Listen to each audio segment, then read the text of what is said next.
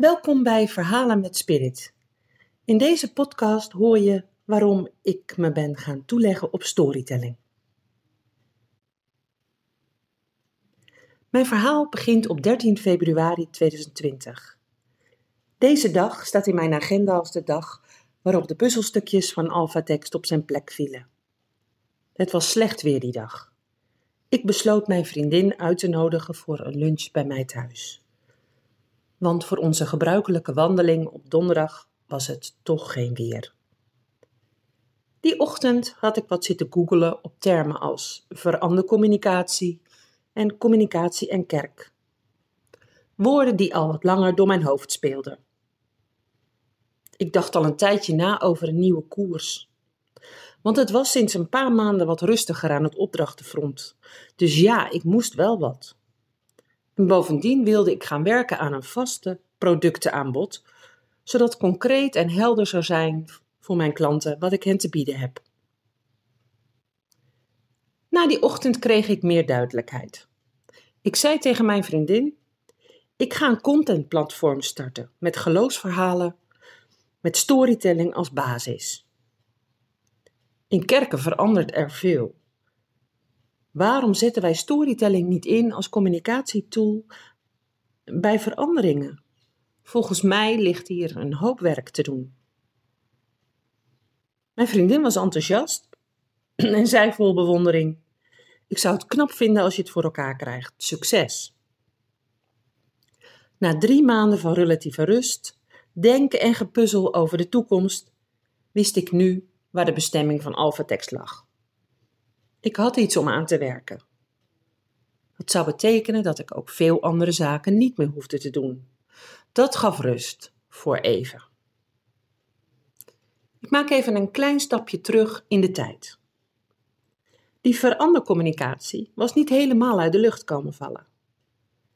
Twee dagen daarvoor, op 11 februari, stond, stond er in de agenda een inspirerende netwerkdag van het leernetwerk Change and Church op de Vrije Universiteit. Ik ging daarheen. Met wat spanning in mijn buik liet ik op de weg ernaartoe mijn gedachten de vrije loop. Wat zou ik aantreffen? Wie zou ik daar ontmoeten? Ik ken vast niemand. Zou ik wel iets bij te dragen hebben? Ben ik niet te onervaren? Het bekende stemmetje van onzekerheid. Ook popte de vraag op: hoe kan ik met communicatie een bijdrage leveren aan veranderingen in de kerk? Die vraag werd mijn missie voor die netwerkdag. En Change and Church zou meer betekenis krijgen voor mij dan ik toen kon vermoeden. Het werd een netwerkdag zoals bedoeld. Ik deed informatie op, had leuke gesprekken met professionals die zich bezighielden met veranderingen in de kerk. En ik liet wat ballonnetjes op om te zien hoe er gereageerd zou worden. Spannend, maar niet te vergeefs. Communicatiedominee Arjan Berendsen reageerde enthousiast op mijn ideeën voor een contentplatform. De verhalen van mensen in de kerk laten horen. Waarom doen ze wat ze doen? Wat bindt hen aan de kerk? Als we dat meer doen, dan weten we wat er leeft in de gemeente. En kunnen we daar ons beleid op afstemmen, ook bij veranderingen in de kerk. En een contentplatform zou inderdaad een manier kunnen zijn om verhalen te verzamelen, mensen de kracht van verhalen te laten ervaren. We maken een sprongetje in de tijd. Dinsdag 3 maart. Terwijl de contouren van het nieuwe alfatekst zich in mijn hoofd begonnen af te tekenen en ik de stappen op papier had gezet, heel verhelderend en concreet, viel er weer een puzzelstuk, puzzelstukje op zijn plek. Dat van storytelling en story listening. Op 3 maart was er s'avonds in Leiden in gebouw De Nieuwe Energie. Toepasselijker had die naam niet kunnen zijn. De boekpresentatie van Story Listening het nieuwe boek van twee storytelling coryfeeën Annette Scheringa en Simone Beemster. En ik was erbij. Enthousiast nemen ze ons mee die avond door het boek en laten ze ons kennis maken met de techniek van storytelling. Het naar boven halen van verhalen bij mensen. Verhalen hebben kracht, betekenis en een functie. Die kun je ophalen bij mensen, om ze in te zetten bij veranderprocessen bijvoorbeeld. Dat was de boodschap die we meekregen. En bij de borrel na afloop had ik leuke gesprekken met mensen die ik daarvoor helemaal niet kende. Maar ja, je bent met gelijkgestemden, dat praat makkelijk, dat voel je gewoon. En aangestoken door de spirit van die avond, vertelde ik over mijn plannen voor een contentplatform en voor storytelling als tool bij communicatie in de kerk. En ik kreeg bijval. Het werd mij steeds duidelijker: dit is wat er voor mij te doen is. Ik ga storytelling en storylistening inzetten als communicatieinstrument in de kerk. En een contentplatform bouwen om dit te ondersteunen. Ik kocht het boek en voordat ik naar huis ging, liet ik dat natuurlijk signeren door Annette. En ondertussen legde ik haar mijn plannen voor. Ze herinnerde zich nog dat we er wel eens contact over hadden gehad en ook zij was enthousiast. Met een nieuw boek onder mijn arm en een forse dosis nieuwe energie ging ik naar huis. En toch, toch twijfelde ik nog. Had ik wel genoeg geld? Kan ik het wel? Ik heb nog helemaal geen ervaring. Maar storytelling als tool om content te creëren voor mijn content marketing en als instrument voor communicatie in de kerken, dat voelde goed. Het zaad was al gezaaid op een tweedaagse training over content marketing en storytelling, die ik in januari had gevolgd bij Frank Watching. En dit zaad had water gekregen tijdens de netwerkdag van Change and Church. Nu zou het gaan wortelschieten. Het was dus een kwestie van laten rijpen, groeien en dan tot wasdom laten komen. Om in 2021 te kunnen oogsten. Ik dook in het boek Story Listening en het was een eye-opener voor mij. Ik leerde steeds meer over verhalen verzamelen, vormen en vertellen en werd steeds enthousiaster. Voor het eerst sinds lange tijd heb ik weer een boek direct uitgelezen. Dat zegt wel wat. Het is maart, april 2020. Crisis. Of toch niet? Terwijl de hele wereld lamgelegd is door lockdowns en coronavirus, was ik inmiddels besmet met een ander virus, dat van storytelling. Zo voelde het. Ik schudde een jaarplan, jaarplanning uit mijn mouw, schreef een projectplan en een subsidievoorstel en sprak met diverse mensen via Skype en Zoom. Ideeën ventileren, verspreiden en aanscherpen. Het ging me goed af. Voor mij geen lockdown, integendeel. Ik had een focus en ik had een drive. In april leek de wereld in shock, maar met Alphatext liet ik me niet lam leggen. Ik wilde in het klein beginnen, waarna het zaadje van storytelling vanzelf zou gaan kiemen.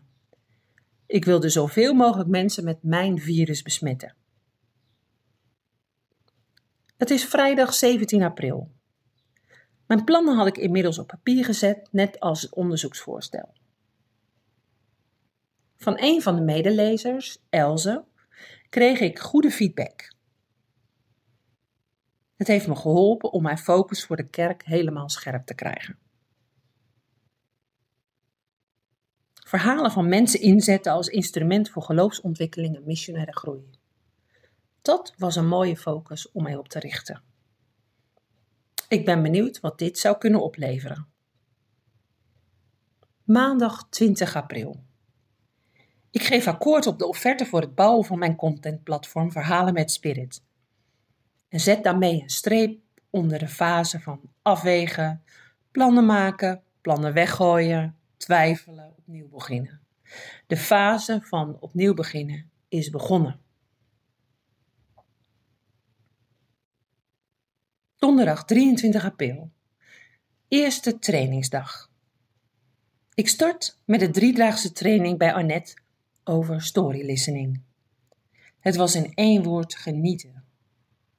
Ik was nog steeds ziek, geïnfecteerd met het virus van storytelling. Maar ik voelde dat het bij me paste. Dit is wat ik moet doen. Hier wil ik echt meer over weten. Het was niet de vraag hoe ik moest genezen, maar hoe ik beter moest worden. Hoe kan ik gebruik maken van dit virus in mijn lijf, zodat ik anderen kan besmetten? Een virus dat niet ziek maakt, maar dat juist helend werkt. Zo voelde ik dat. Het gaf zoveel energie.